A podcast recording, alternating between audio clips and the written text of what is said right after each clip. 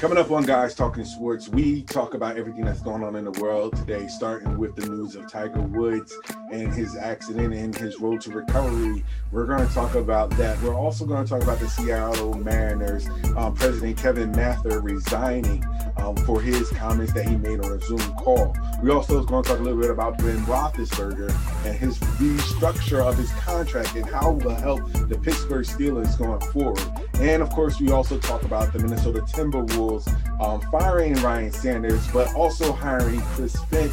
And how does that entail with, how is that in regards to having already an assistant uh, coach in Dave Vanterpool, an African American coach. How is that going to factor in? And we're going to talk more about that. My co host, Nice and Smooth, join me on Guys Talking Sports, and that begins right now.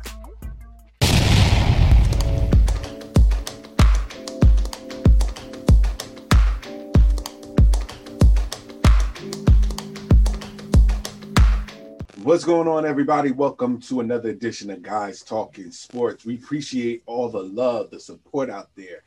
We have a lot to get to, so we're going to get right into it. So I got my boys nice and smooth with me. What's going on, fellas? How's everything going? I hope you guys are enjoying the week, and just let me know how things are going with you guys. Well, so the snow melting. Say, say it again, sir. The snow was melting. Yeah, it's, it was damn near mid fifties today. but um, I like to say, you know, nice and smooth is funky, but we're also hip hop junkies. All you got to do is, uh, uh, if you. uh, I don't even know how to follow that one up. just saying. I'm just I'm, I'm just a DJ. I'm just a DJ in the background. I'm good. I'm your hype man. I'm your hype. Man. All right. So we're gonna get exactly. we're gonna get started. Um, we got a lot to talk about, so let's get right into it. And of course, what better way to talk about it and get started in talking is with um, Tiger Woods. Um, you know, everything that happened this these past couple of days. Uh, Tiger Woods was involved in a car accident, and you know, um, they took him and come find out that you know he had to have surgery. Um, his legs were broken, I believe, um, in different places. So um, let me get your thoughts on Tiger Woods. Um, this whole accident. Well, firstly, you have to say thank thank God that it was nothing more serious than that. Uh, especially the fact that the car flipped over um, a couple of, I guess, a couple of times, I believe. But let me get your thoughts on Tiger Woods and the, just the legacy that he, he continues. Because truth be told, where he stands right now, he was having issues with his back as well. Um, so first, let's just talk about um, Tiger Woods, and let me get your thoughts on this whole the whole um, accident and everything that happened thus far with him. Mm. Uh, definitely not a way you want to wake up on a let's say Thursday, uh, I guess a Wednesday morning. Wednesday morning. You know, having my having my morning Joe and banana logged into work you know, just tuning in to uh, get up. And you see a breaking news kind of come across, come across, you know, Tiger Woods in a major accident. You know, they, you know, it's you know, it's pretty, pretty, pretty uh, intense situation where CNN and MSNBC and most of these places have tons of other political things they need to be talking about, but yet they're taking time to discuss Tiger. So something you definitely didn't want to wake up to, especially with how things kind of happened with Kobe just you know a little over a year ago. Similar situation. You just chilling on a Sunday, and then all of a sudden you just kind of get this news. So you know you, you're hoping that it's not something similar. You know, very happy to hear that he was conscious and uh, able to come away from that accident. You know, healthy. Well, not so much healthy per se, but you know, he's able to. He couldn't walk away on his own, but he was able to figuratively walk away from the situation with his life. Uh, now I just hope that he focuses and concentrates on doing everything he needs to do to just be Tiger again. You know, I sports will come. You know, you don't have to worry about golf no more. You want you want the second coming of Tiger? You get your you get your back together, you start walking again, then you groom your son to be the second coming. and let him break every record that you thought you were going to break. You know, channel that effort into him and uh, kind of go there. But for him, you know, for Tiger himself, just happy to hear that he's alive and his family and you know everybody the strength that he needs just to to, to push forward and just get back to a regular life.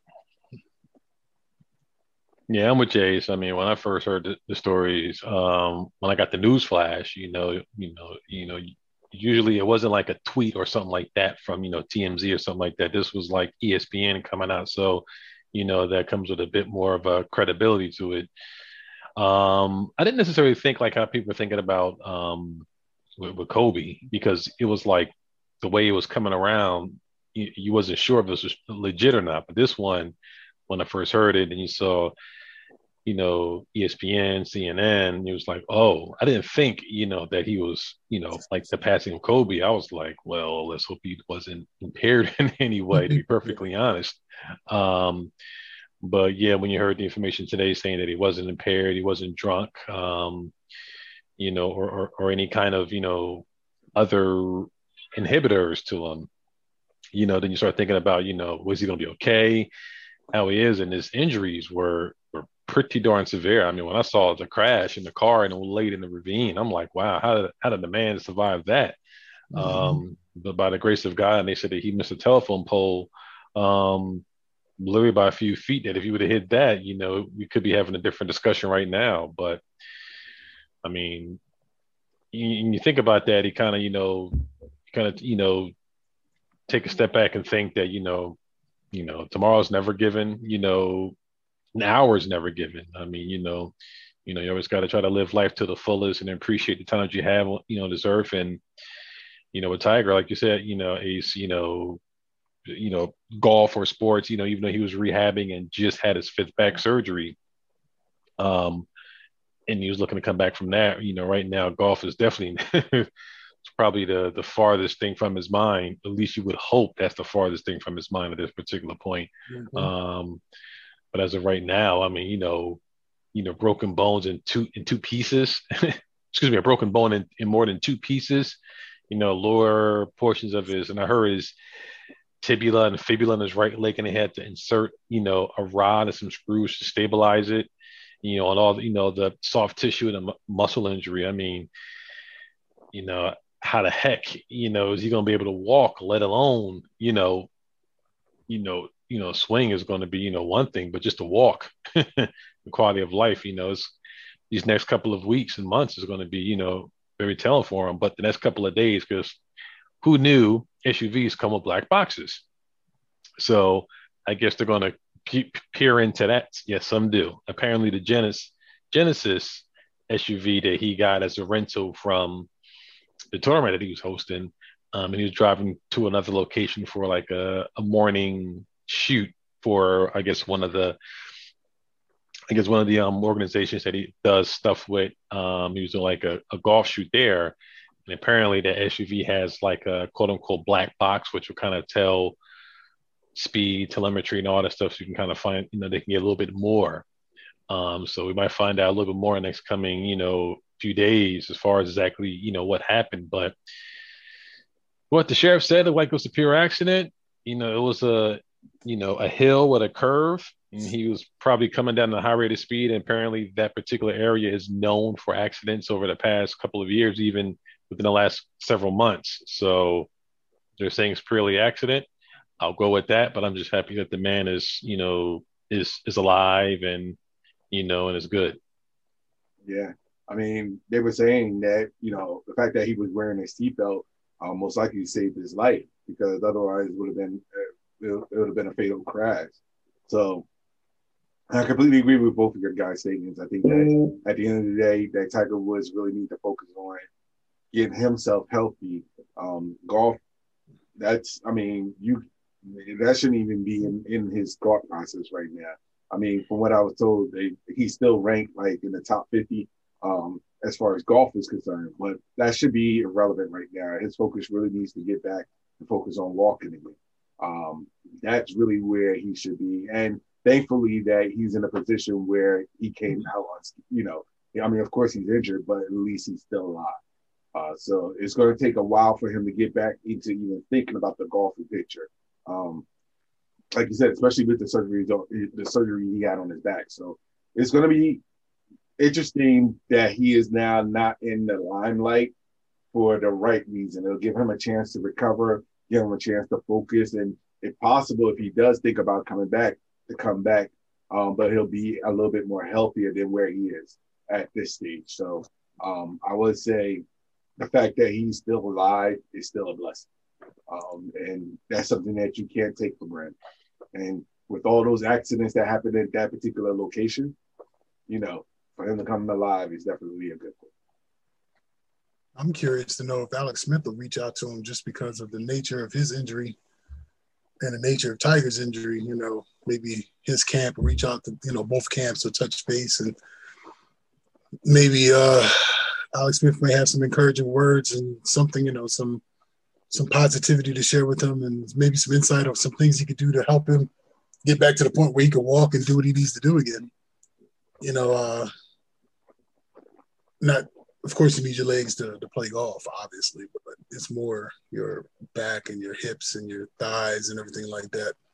So it's a possibility he can come back and play golf again, but he would have to reinvent himself about who he is as a golfer if he was going to try to come back and play professionally because I doubt that he'll have that same that same force and that same drive that he has. Because who knows, you know, they said the accident he had a seatbelt on, the airbags deployed, so he had a nice safe canopy to keep himself stable. But you know, all that knocking and pushing and going in different directions, who knows what he might have done to his back to tweak the actual surgery that he just had on his back too.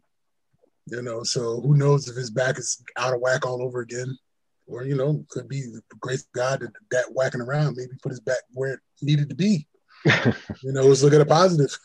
you know. Yeah, you're right. I mean, yeah, I mean, the, the, the, back is the most important thing, and that's one thing I was thinking about.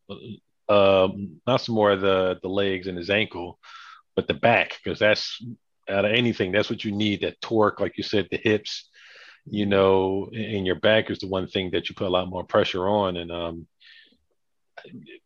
not to say that it is it's, in, it's impossible because you know medical science, even sports medical science, like you brought up Ace with Alex Smith. I mean, mm-hmm. he had something quite similar, not maybe to the degree that you know, you know Tiger Woods issue, you know, injuries are, but very you know similar, you know, set of circumstances. He came back. It took him what uh, eighteen months. 18 months, yeah. So you're looking like at least at least a good year. I mean, um, he's a little bit younger, uh, and um, yeah, a lot younger than, than Tiger. And um, but in, in his sport in football, you use your legs a lot more um, than as far as golf. So, not gonna say it's impossible for him to come back, but it's going to be yeah, find it hard to him to really come back and play at a high level that he will want to. I mean, he was already I won't say diminished skills, but he already had, like you said, um, Ace had to try to reinvent how he wins. Um, he can't hit as long as he used to. He didn't have the same kind of power. Um, so you kind of have to play smarter. Um, if he if he comes back, maybe in a year, maybe two, he'll probably try to play competitively to be in the same range that he was. Probably not. It's not so that you couldn't play, but I don't think you can play at the highest level if he tried to. But let's see if he can get to walk without a limp right. But I guess my thing would be, and I had a thought there, and I thought slipped my slipped my mind. I guess wasn't important. All right, never mind. I just say I wouldn't oh. count. I wouldn't count the man out, but who knows? Right, right. Well, I was going to ask, how old is Phil Mickelson? Is he is he fifty? No, he's forty six or forty seven. One of the two because Tiger what's 45, 40, 45? Yep, just turned so 45. So let's just say he misses a year, year and a half. That puts him at 46, damn near going on 47 years old. Uh, I mean, no athlete wants to go out like that. You know, an athlete could take losing, like Serena, like how we touched on last week with Serena. Serena lost, and I, I think Serena is realizing when she cried off the stage because of the the questions that were being asked, that she's realizing that she still is very much dominant over her peers, but there's three or four that she can't seem to get over the hump. And she's 39. And to be playing at such a high level of 39 in tennis is, I don't know too many 40 year old tennis players out there that are still winning cons- consistently on tour. A lot of the, a lot of the men are their mid 30s, mid to going on late 30s, you know, and, and some of these younger cats are starting to catch up with them. Um, I'm, I'm saying this to say there's no shame in Tiger with all the accolades, everything that he's done for the sport itself, everything that he's did for African Americans to even want to pick up a club to say, "Hey, I want to be Tiger because I think I could be this be this good as he is." You know, it's no shame for him to sit there and just be like, "I'm one off of Jack. I can live with that." You know, I'm just happy to be alive and happy that I can live a good quality of life and you know maybe just sit there and be a mentor, maybe just tutor. Maybe he starts tutoring young African Americans and other kids that want to go out there and, and, and be just like him. You know, that there would be no shame in him going that route. You know, personally, I don't think that he needs, if anything, he comes back and does a tournament just to say, you know what, yes, I'm capable, it's doable. But to me, I don't think he needs to, to serve that purpose to go out there and do it he, he, he pretty much accomplished everything. Yeah, I mean, I, it all. I think that what it is boils down to is whether or not you have that that that drive, or you still have that will to want to compete, and that's really with any other with any athlete. You know, when you get to a certain age where you're saying, even though your skills diminished, you still have that drive to say, you know what, I can still compete. I can still compete at that highest level. And that's something that Tiger is going to have to ask himself, or he probably already knows the answer, um, but he's probably going to have to reevaluate and ask himself now based off of the circumstances that just happened. So I think that that's what's going to be really what he's going to have to look at and see and take a hard, good look. And this will give him the opportunity to actually see whether or not if he still has that passion, that drive. Um, if not do it for himself, then he could think about other ways to incorporate himself where he could start teaching the youth or younger generation that you know this can happen to you as well as far as the success that he had. Hey, look, hey, look, there's still the uh, senior tour. So I mean, I mean, guys, you know, as far as golf is concerned, well into their fifties, oh, yeah. are playing playing the senior tour. So the competitor that we've all seen with, with, with Tiger, just like Serena, like you said, Ace, you don't want to go out like that. So I think that competitive drive is going to, like you said, take a, a year, two years, see if you can come. And if you can try to do it, I can see him in two years, medically, all things, you know, going well, him trying one more tournament, like one more match just to see what he can do. And then once you try it, you know, you just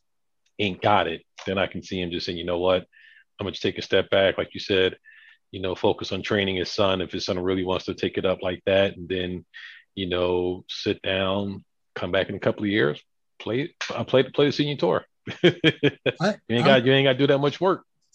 I I think from that that that tournament that he did with his son, I think his son, I think this will motivate his son even more to pick up that mantle because he he realized you know what his dad was trying to accomplish and I think that he will try to strive to be as good as his father, which a lot of these young, you know, kids who grow up having fathers or mothers who are athletes and really successful try to turn around to be just as successful. It doesn't always necessarily happen, but some of the great ones have great ones come up right behind them. So it wouldn't shock me in the least. But I, what, what I found crazy was, and this just goes to show that time waits for no one. I didn't realize that when he had that dispute with his now ex-wife, that was 2009 when he was in that car accident and where things kind of just went downhill for him mentally and physically you know because he started that's when he started having injuries he couldn't figure out how to play he just wasn't really good from you know after that car that accident. Was, that was 2009 i thought that was i thought it was later than that 2000 I, you know, I just heard on espn today that was 2009 oh okay couldn't believe that was damn near 11 years ago I thought it was thought it was a little longer than that. oh, you thought oh you thought it was further back? Yeah, yeah. no, no, no, it was 2009. Uh-uh. I was just shocked that it, you know it. He was just getting back to a place when he won the Masters. When he well, when he won the one tournament on the bet on the, the busted knee, and then that sidelined him. And then he started having the back surgeries. Then he won the Masters. Just when you thought that things were kind of starting to come back on on on focus, you know, his back just kept going out on him, and he kept pushing. But man, I swear that uh, that incident with the, the argument in that car accident he had in 2009 was just that spiral that just whew, just when he was just getting back to some good peace, you know what I mean? And then all this kind of happens for him. So it just kind of sucks. But um, yeah, we, we definitely wish a speedy recovery for him um, to get back to at least doing the normal things. Um, right. focus on what's going to happen afterwards. But we definitely wish Tiger Woods a speedy recovery. And I, am pretty sure I'm speaking for, for all of us at this stage that that's what we're hoping for and we're praying for um, as well. Um, so let's move on a little bit more to some of the other news that's been going on. Um, let's talk about the Seattle Mariners. Um, former team president Kevin Mather um, resigning um, his position on Monday, effective immediately, and it comes a day after um, there was footage of a Zoom call in which he made disparaging and outrageous comments about um, former players, um, I mean, former players and current players um, within the organization. Um, and it was just a whole mess from based off of the based off of the Zoom call itself.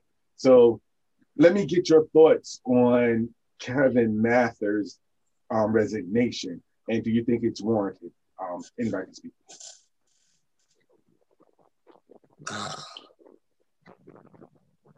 Hey man, if you're stupid enough to say some crap out of your mouth knowing it can get you in trouble in today's times, I ain't got no love or sympathy for you. Hopefully you banked your money right and you can live comfortably. Because I don't think any team will sit there and hire him moving forward. So uh, enjoy retirement, sir.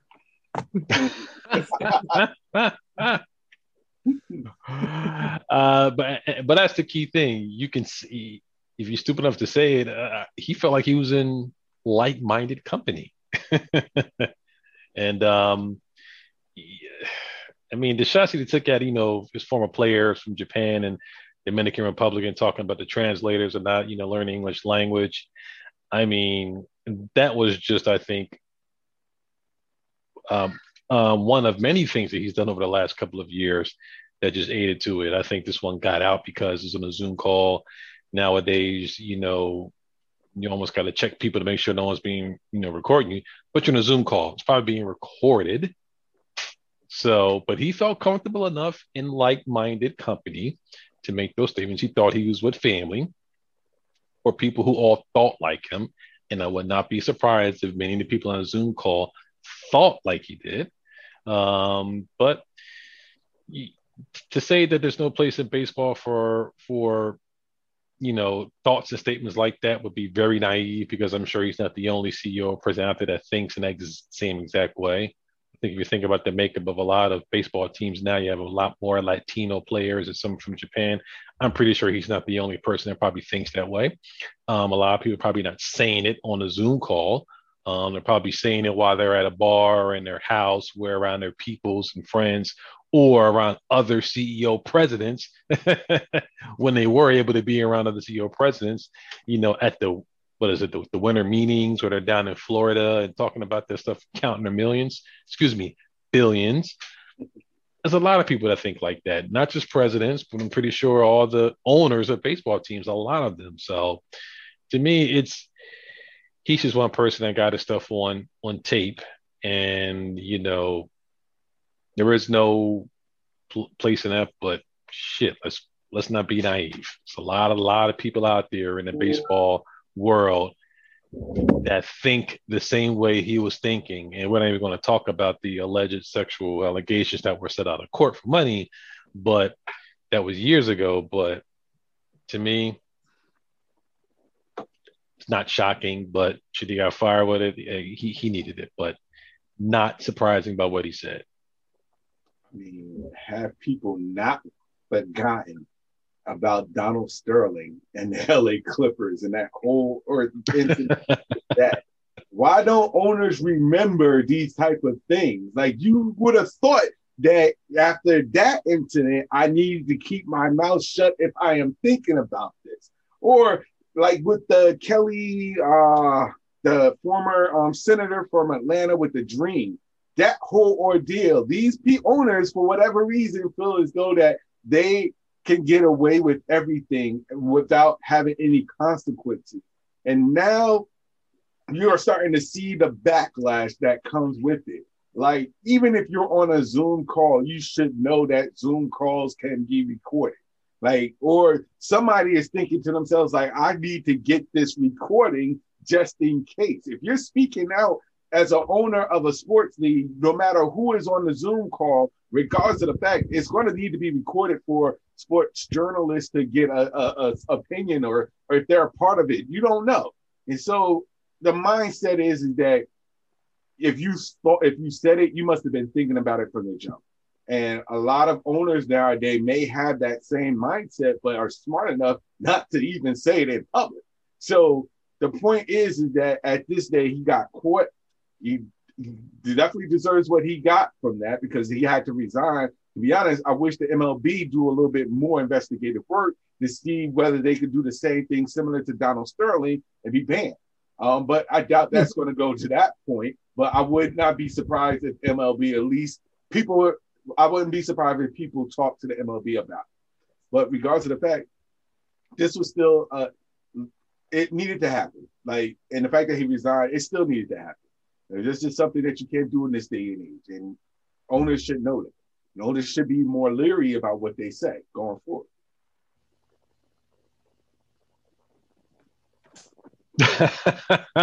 He's like, again, you a dumbass to say some crap where stuff is being online and recorded. I agree. you but that goes for any of us. True. We could get fired from one of our jobs right now if we say something kind of crazy about saying some, you know, something about somebody on a Zoom call or a business meeting. So what makes, you know, I don't care what he thinks or is he's amongst like-minded people. Just goes to show that he got rat, rats in his company. Or rats, rats amongst him. People and, who don't care very much about him. I mean, honestly, they didn't care about their job either because he's the CEO. So they didn't care about the outcome or what would happen. I mean, they just basically was like, you know better. So I gotta put you in your place. Bottom line. And and like I said, if this didn't get out, you know, this Zoom call with a group of, you know, Rotary, you know, Rotarians that were, you know, he was speaking to for 45 minutes. If it didn't get out, it'd have been he still had a job. You know, you like you said, you'd have thought with the whole thing with Donald Sterling, people would have been more aware of what they're seeing in their surroundings. But people have been saying dumb comments since then. The only thing that you're not going to be dumb enough to say to their side pieces or their or their little, you know, girlfriends on the phone anymore. So, I mean, I'm with Ace. I mean, it's like, fuck, you know better.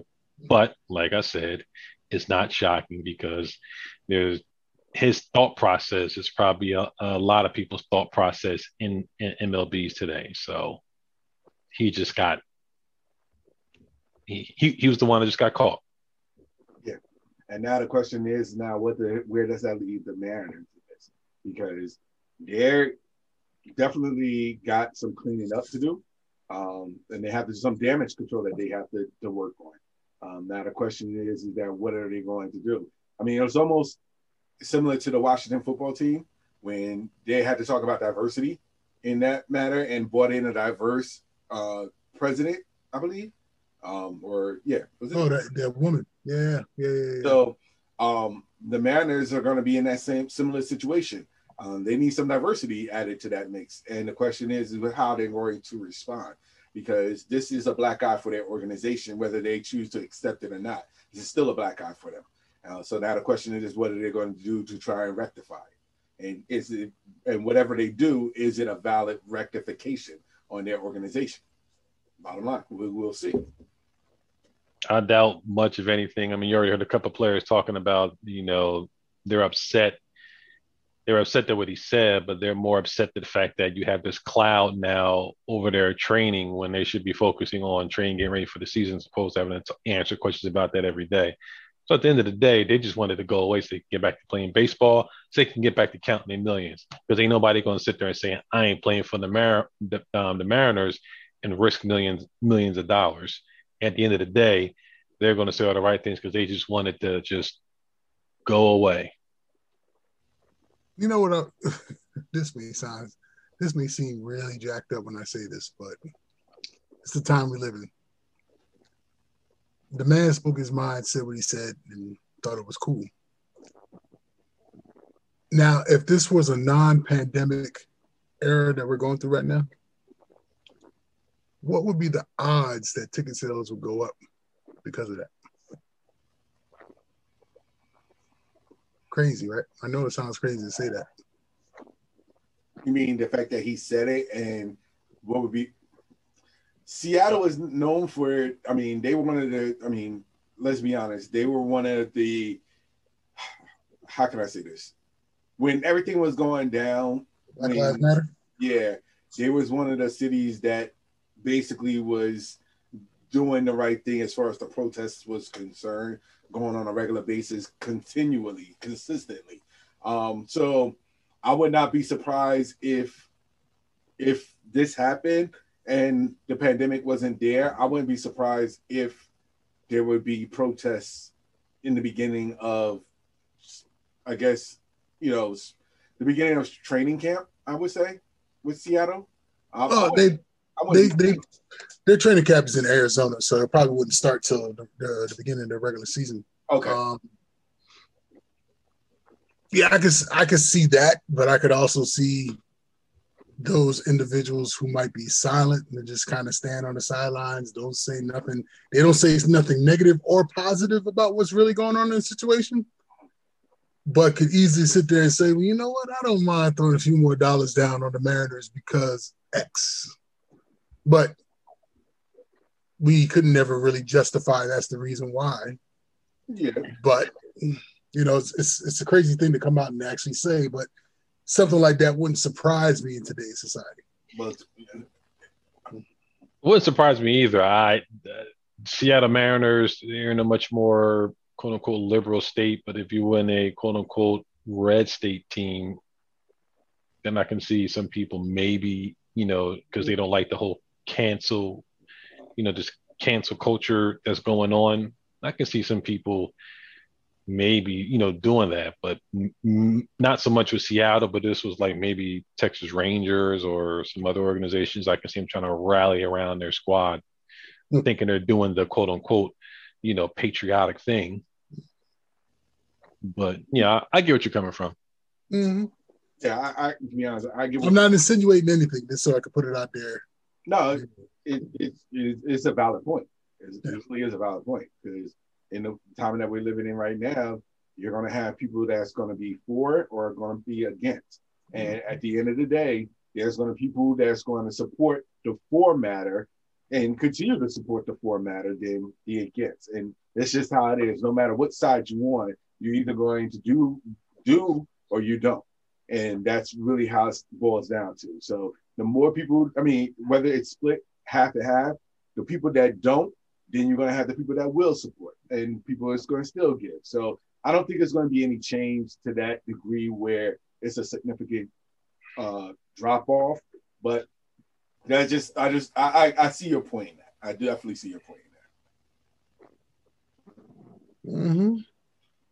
Yeah. But um, while we're continuing on the topic of, of, well, let's continue and move on and talk about Ben, Big Ben Roethlisberger. Roethlisberger of the Pittsburgh Steelers uh, renegotiating his contract uh, so that he, I guess, the Pittsburgh Steelers is telling them in a nutshell, hey, we'll work with you if you work with us. So let me get your thoughts on Big Ben um, restructuring his contract, so to speak.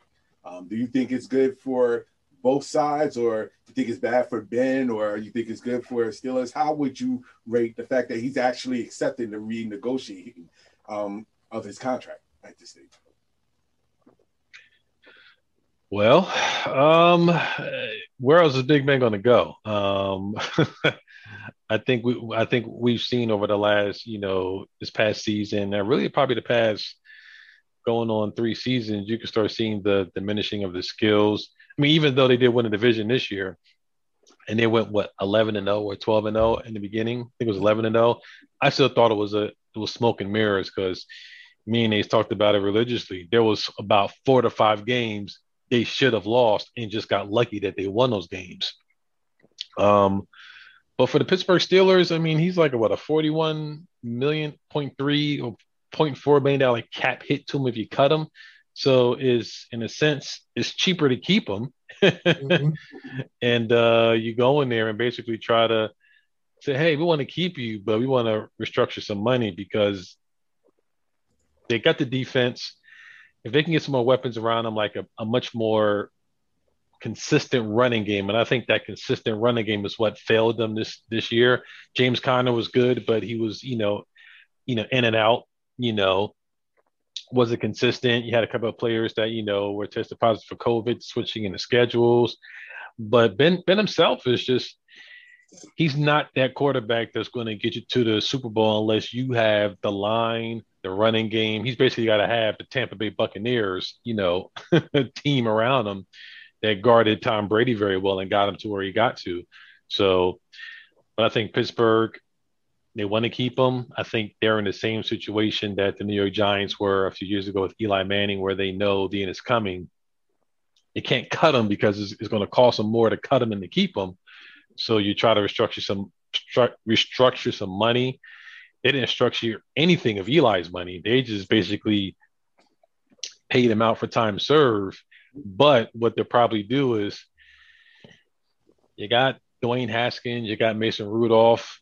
You're going to have to see which one of them is going to actually be able to put you forward, or you go into this year draft and you look to draft another QB that could be that actual succession plan if you're not all that, if you don't believe Mason Rudolph or Dwayne Haskins can be that guy to be the actual successor to Ben Roethlisberger. So I think it's good for Ben because where else he's going to go? I don't think anybody's going to bring him in. But this to me appears to be going into his last year, even with the Ro- Rooney the second saying that we want to keep him. But like you said, it's we keep you, but you're gonna need to give us back some of that money so it can help us and we'll probably cover you on the back end and give you a little bit, you know, some of it. But I think Ben Ben's time in Pittsburgh is coming to an end after this season. First and foremost, want to give a shout out to our fan, our biggest fan, our biggest Pittsburgh Steelers fan. you know she hates when we sit there and dog the Steelers. Dana, what up? West Virginia stand up. WVU, what's good? Um, I will admit, I think Big Ben could stay. I think Big personally, I think Big Ben. I think Big Ben got two years. Two. I think he got two solid years left in him. Hmm. I think they should restructure. I think they should restructure his contract where, you know, if he's if he come if he actually came out of his mouth and said, "Money's not an issue. I got money. I ain't worried about money. I just want to play." all right, dude, we're not going to treat you like you're a bum off the street, but we're going to scale your, we're going to bring you down to an eight to $10 million QB, you know, and maybe set it up where he could have some backlash like a Bobby Bonilla type of contract where we'll pay you years down the road, somewhere down the line. Anything is possible with contracts. If they could pull something off like that and also take care of the, you know, take care of the cap hit for this year, I'm not saying James Conner and the other running back that they had are bad, but if they shore up that offensive line, make it so that Ben doesn't get hit as much, and he can sit there and read the field and, and actually step in and throw the rock, I think they have a good a chance as any is coming back and making the playoffs and having a better a better standout a better standout season next season than they, than they did this uh, this particular season. Now, with that being said,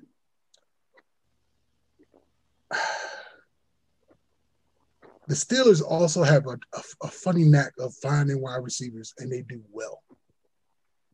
Just is what it is. Now I'm not sure if Juju is a restricted free agent or straight up free agent. If he's restricted, I would say dangle him and get yourself an offensive lineman. I know it, it doesn't sound sexy for a Steeler fan because it's offensive line. Nobody, even as a Niner fan, I remember when the Niners drafted Iupati and the, the cat from Rutgers with their first two picks in the first round that one year when they both came out. I forget my man's name from Rutgers, uh, the starting left tackle that they had, but your cousin, he, um, uh, a cousin. Ain't, ain't he cousin? He, he, play, he played ball in Virginia, right? Oh, oh, oh, oh, Eugene. Yeah, I thought you yeah. said Rutgers. Yeah, yeah. Yeah, yeah. Because he did he didn't he play it up? Maybe not. No, he played. Know, he no, he went to University of Virginia.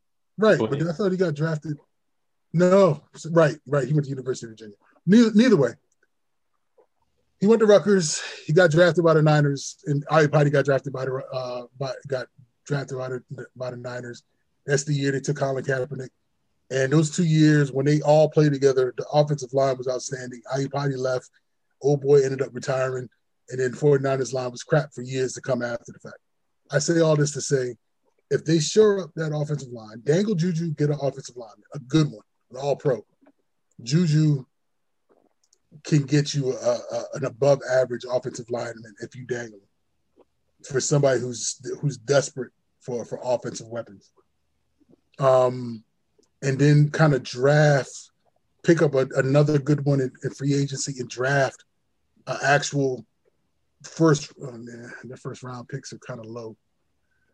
All the good offensive linemen might be taken by that point, but you might have to spend off. You might have to spend a first round pick on an offensive lineman because they need it. You know, they they tend to find their their wide receivers in the second through fourth second through fourth round. So you can still find somebody to replace Juju second, third round, and they got Mark. Uh, they got some real talent at wideout. You got the running backs. You got Ben. You got your tight end. The, the defense is stout. If the defense, the, defense will come back healthy next year. If they show up that offensive line, they will be okay. And I think Ben can play another two years if he has a sure offense. If he if he can get the type of offensive line that Tom Brady got in Tampa, where he still got hit, but he didn't get hit nearly as much as Big Ben did sky's the limit. I always say, you know, like we said during the season, it was fool's gold with Pittsburgh. They won a lot of games. They were lucky as shit to win half the games that they won. and then it, once they figured out what Ben was doing, you see how crappy they played for the rest of the season. So get the offensive lineman in place. You got weapons already, and just dangle Juju and get an offensive, a quality offensive lineman. Start there, and then just rebuild from the offensive offensive line out. Because uh, the Pouncey, uh, I, I, don't know if it's Maurkice or Morris, but the, the starting center, he retired. And that was, you know, he was the rock. He was the, the all pro. So that's what they need. Yeah. Um, right now they got um, in the mock draft, they got them selecting Najee Harris from um, Alabama. Um, and with their first, at least with their first round pick. But let me ask you a question. Running backs okay. a dime a dozen. Why the hell would you go after running back in the first round? That is so freaking stupid. I, am just, just I, like you said, just like you said, James Conner and, and Snell Jr. or Jaylen Samuels. I mean, they ain't they ain't great, but if you get an offensive line, look at uh, Mike Davis at uh, Carolina. That that offensive line that they have, Christian Christian McCaffrey was was was balling. But then what did they realize now? Oh, he got hurt. Oh, Mike Davis could do this. Now what, what is Carolina doing? They're dangling Christian McCaffrey as far as bait to try to get damn uh, Deshaun Watson to come over to Carolina. And I think that's stupid, but that's a whole different conversation. running back. Look, you can Green Bay is talking about letting go of their starting running back right now because he's he's great, but he's not worth paying for. When they got AJ Dillon as the backup in Green Bay. They're about to let that man walk. You can get decent running backs without having to sit there and sign them to crazy contracts. But I'm sorry. I'm sorry, Al. No. I, got, I got off on a tangent there. No, no, continue. By all means, continue. Continue. I like you said, I, I and I completely agree with you in the case of it doesn't work unless you have an offensive line that's max that provides that protection. You can have the greatest offense in the world, but if you don't have the offensive line to protect you, it's going to be a problem. Case in point, Super Bowl Kansas City Chiefs. So at the end of the day, and even that was with injuries, I get it. But the point of the matter is the offensive line during that game did not factor in the mix. So your offensive line definitely has to improve. And if you don't take care of your your quarterback or your running backs, your your wide receivers, you can have the best talent in the world, but it doesn't work unless you have that protection that you need for your quarterback. So I give I, I completely agree, but that should work for all teams. All teams focusing on their offensive line. As a matter of fact, the offensive line should be earning a lot more money than your wide receivers, your quarterbacks, and your running backs. Why? Because the offensive line provides the protection you need. You have the best quarterback in the world, but if you don't have the offensive line, your quarterback is still going to be trash because you don't have the maximum protection of protecting the quarterback. The offense doesn't start without protection of the quarterback. The offense doesn't start without the offensive line. I, I will make a point that the offensive line should deserve a higher salary than the quarterbacks and the running backs and the wide receivers. But I digress.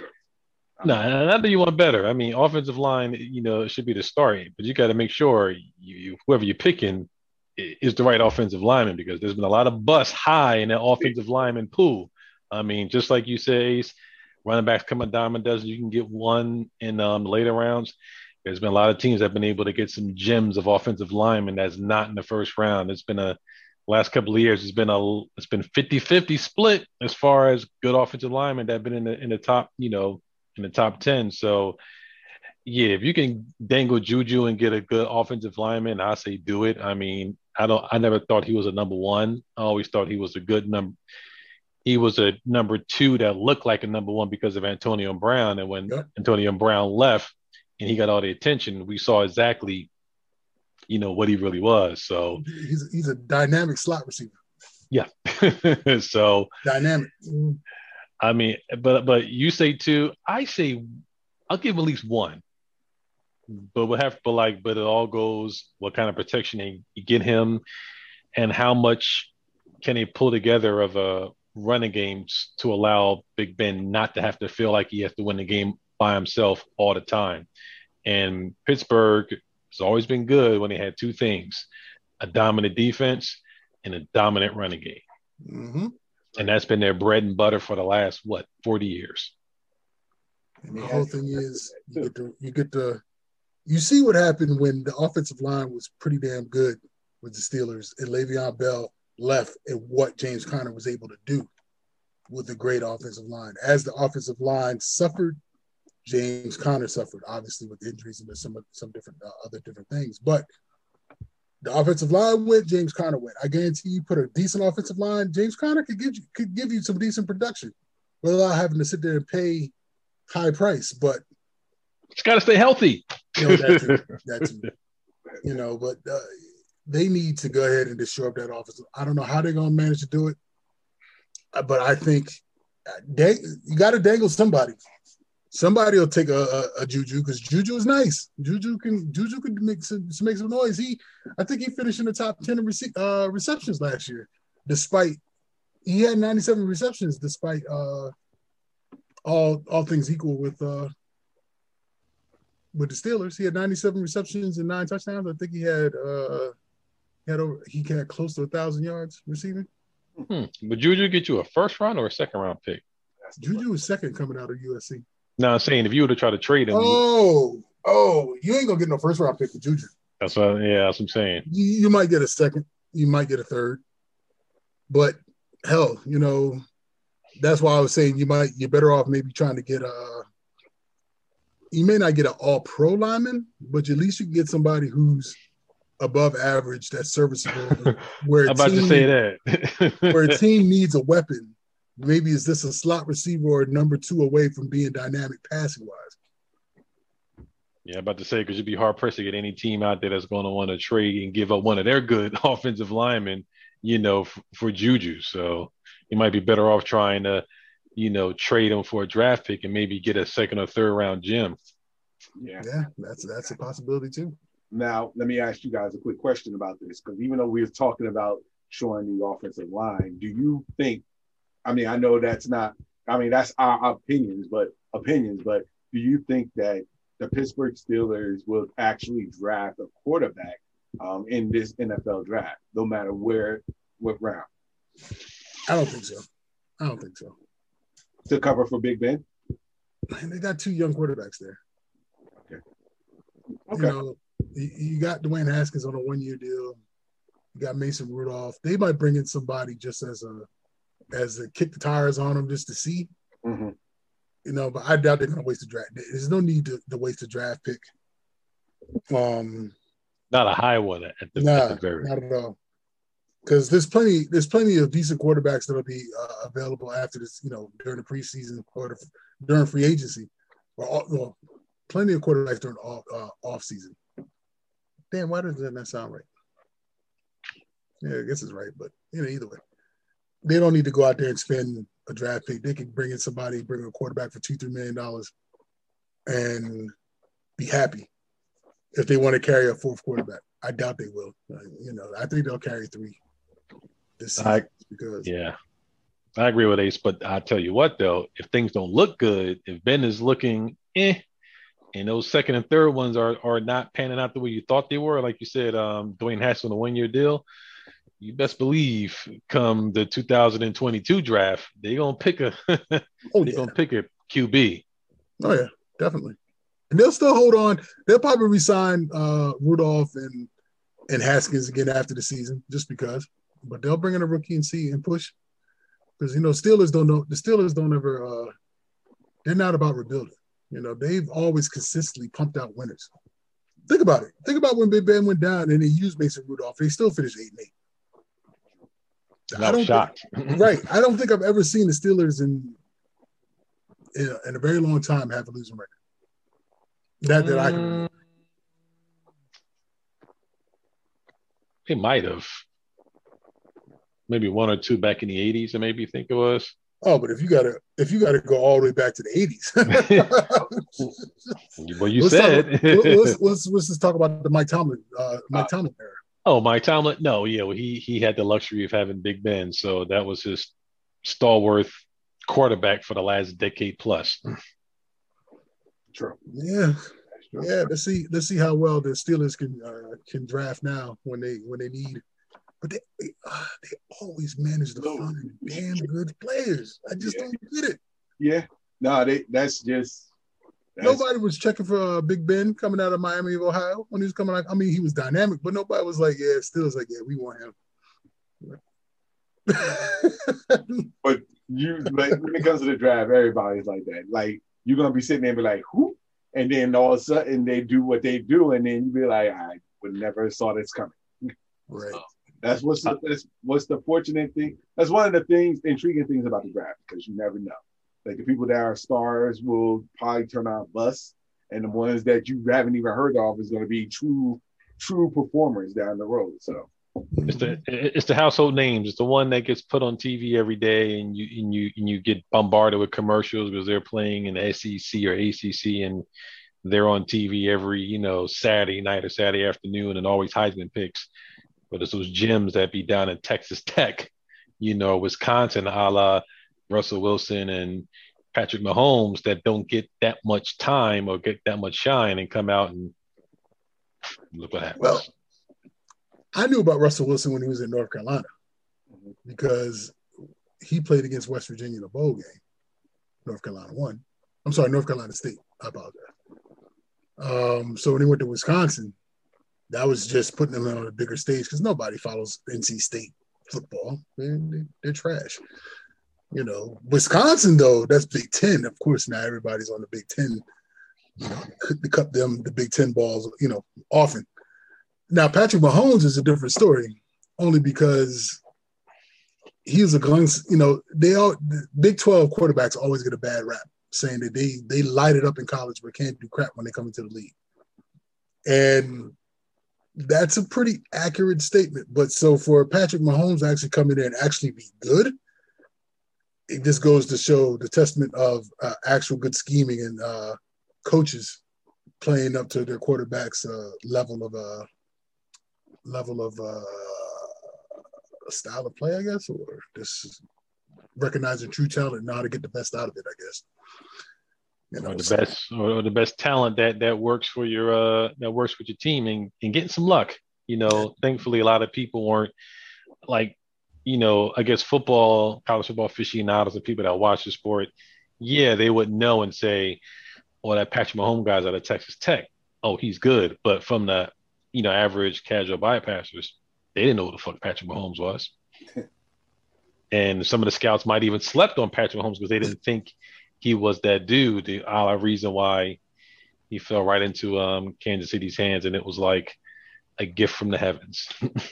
oh, I mean, I knew about him just because of the Big Twelve, um, but he was highly he was highly uh, regarded coming out of college. That's I think that's why Kansas City jumped to get him. I think they had a low draft pick because Ken, Alex Smith actually led them to the playoffs going into that draft. So they had a low pick and they had to jump up so high because I think some other team wanted him. I still laugh at Chicago.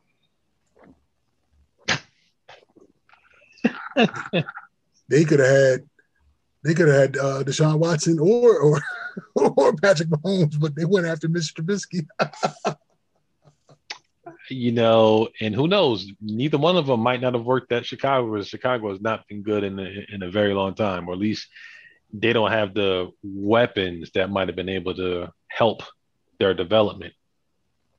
Patrick Mahomes came in about as sweet a situation as you can as, you can pick out in a, a last from Steve Young and Joe Montana and the 49ers. True. That's about the second best situation you can find yourself in. That is true. That's true. All you gotta do is just keep the. All you gotta do is not drive the car off the road. Just keep drafting high quality receivers and let this Patrick do Patrick. Once they get past that fourth year, keep them, let them go, go somewhere else. recycle. That's all you. We're gonna keep man. Kelce and we're gonna keep uh Tyreek Hill. Every other receiver after that is expendable. Just go. You're right about that. And running backs is expendable too. recycling. That's what it is. Straight up recycling. Hey, you think Mark Mar Marcy Holt, uh, what is it? Marco uh Marco Hellman, I think his name is and, Harmon. Harmon. Yeah, Mecole Hardman and the other cat. Yeah, they good. But they'll be gone in two years. Sammy Watkins in one probably if they don't bring him back. I think he's gone. Yeah. He serves no purpose for them. He's hurt half the damn time. Yeah. Yeah. Serves no purpose. Sure. But some team will pick him up, like the Jets or somebody else, because it's a name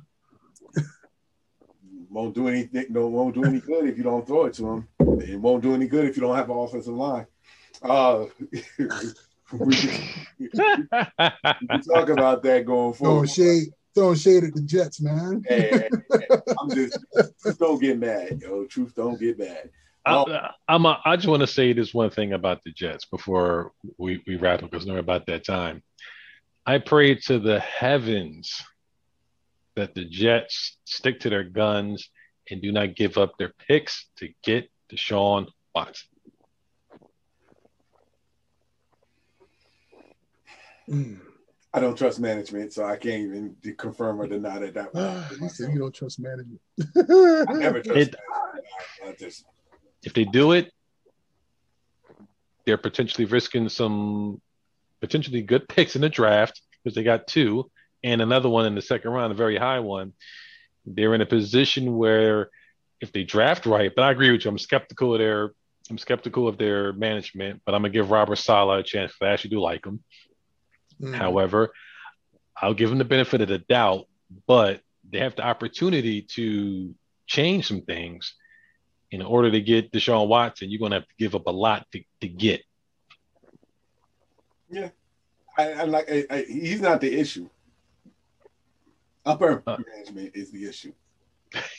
well, and if upper management makes it wants to do it, it will get done. Hence my point. I'm I, I just don't I don't trust upper management, and I'm just gonna leave it at that. They're gonna do something one way or another where and if I mean the Jets is going to be, they they think it's a good idea, but in actuality, it won't be a good idea. But I digress. Um, mm. before we go, though, I do need to get your thoughts, you guys' thoughts on this. Um, I don't know if you are, uh, I don't know if you heard, or uh, I'm pretty sure you heard by now, but um, in the NBA, Minnesota Timberwolves fired Ryan, Ryan Saunders um, after a seven and 24 record. Flip Saunders' son, right? Yes. Yeah. Yes. So they fired Ryan Saunders and then immediately hire assistant coach from the Toronto Raptors, uh, Chris um, Finch. Mm-hmm. Um, the whole thing about it is, is that when this immediately happened, and it's you know it's rare that they hire an assistant coach from another team immediately as their new head coach. But as soon as that happened, NBA players were some NBA players were completely not upset, but um, criticized the hiring, saying that the fact that you bring in an assistant coach from the Toronto Raptors in Chris Finch, and yet you have an assistant head coach in David Vanterpool, who is an African American, as their top assistant, but don't even get acknowledgement to get the hire as head coach or interim head coach. Um, so there now the conversation is in regards to not having a lot of African American coaches, head coaches in the NBA anymore. Um, so now that brings up the fact that players are very openly saying that how can this happen? Um, this is just another example of where we are as the culture um, when it comes to ownerships and things of that nature. So let me get your, your guys' quick thoughts on that in regards to the fact that um, the T Wolves. Well, it's not really about the firing, but the hiring process, and the fact that um, the top assistant coach that's already there didn't even get the acknowledgement or uh, an interview for the head coaching position.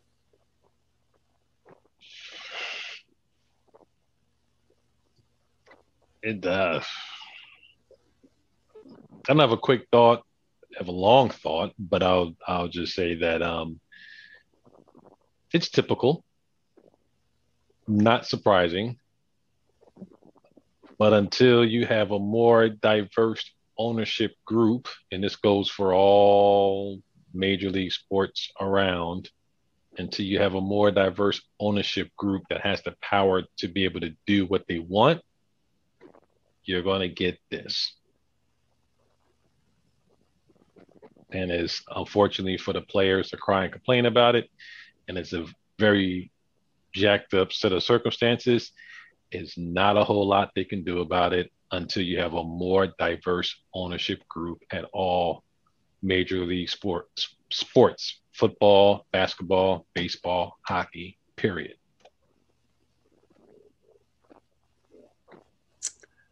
Yeah, yeah, yeah. You know, I was just sitting there as we're sitting here talking about this, and my mind wandered because I was in the car earlier coming home from the grocery store listening to the local sports radio station and they were talking about jeff bezos uh, and they were talking about the washington football team. And the rumors are talking about bezos is possibly going to try to buy washington football team and how bezos has found you know smoozing it up with uh, the commish. And they said it's just a matter of time before Bezos gets to become an owner. They're not sure how or when if they're going to expand or or if another team comes up for sale, blah blah blah. But my my my my big thing is okay. I understand Jeff Bezos, who he is, what he's created, and his net worth. But when Diddy and some others tried to pool their money together to try to become owners of the Carolina Panthers, it was shunned upon and highly frowned upon. But then you want to turn around and hire Jay Z to be some dangling monkey to to say that you know we we have an entertainer here to kind of talk about concerts during halftime shows and shit like that. So I say I say all this to say I agree with you, E. And until the good old boys allow African Americans or persons of color to sit there and come into the NBA and become an owner, shit ain't gonna change. And I guess you know if you want to throw the NFL and sit there and say the the owner of the Jaguars, I think he's Iranian or you know Iraqian or some Middle Eastern type of descent. You know, so yes, we do have people of color, but at, at what price was he? How did he become owner really? And and I and I guess the Nets did have a, a Russian owner at one point before it was sold. and Jay Z, I guess, at one point did have less than one percent ownership into the Nets. But outside of that, then what? They ain't never gonna happen. I, I, I will say this, and I'll probably end it like this. Um, we should never get to the point where we should be asking for to have a seat at the table. We should actually own the table, start our own league, get that process going. I'm pretty sure that if that would happen, um, I know that right now the NFL and the NBA is, you know, those are major markets. You have a lot of ownerships, but if you can't get to the point where you can own a team, then you should start the league, start another league. Um, a league where everybody is together and unified and saying this is what we do. And the reason why I'm saying this is because, and I hate, I, I don't, you know, I say this because, I, and it's funny because I was watching before I got onto the podcast. I was watching, um, like, I was flipping through channels, and there's, you know, WWE is one is the biggest market in wrestling. Um, so you know about WWE is all that. But now there's another wrestling, um, I guess you could say, another wrestling promotion in AEW, which started with the person leaving the WWE and started his own wrestling promotion. And now that is being generated and is now on TNT, and you see all these people starting to watch that product. So my thing is, is that it can be done somewhere down the road. It's just a matter of people starting to execute. And I think that if people start to execute it the right way and you get all these owners, diversify owners in the actual league together, I think that that will make a wonders of change. I guess my, my only my only response to that would be if these defunct football leagues started and they couldn't last. What makes us want to believe that an all African American ran football league could? Be amazed with the. I'm not saying uh, it doesn't have to be all African American. I'm just seeing a more diversified league. Let's be honest. The the XFL, you have owners. Do you really have owners that was more uh, uh, diverse in the XFL or the CFL? No, just like with the NFL, there's not a, a, equal amount of diversified owners in any of these teams. Just like the NBA, you don't see a lot of diversity owners in the NBA outside of Michael Jordan.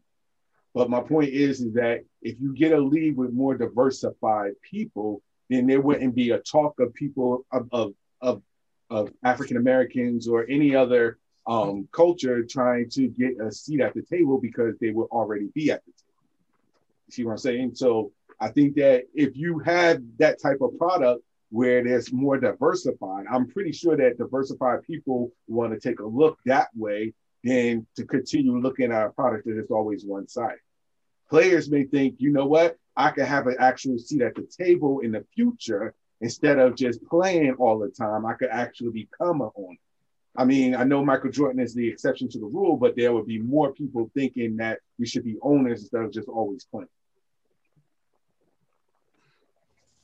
If Michael Jordan wasn't Michael Jordan, would Michael Jordan be the owner?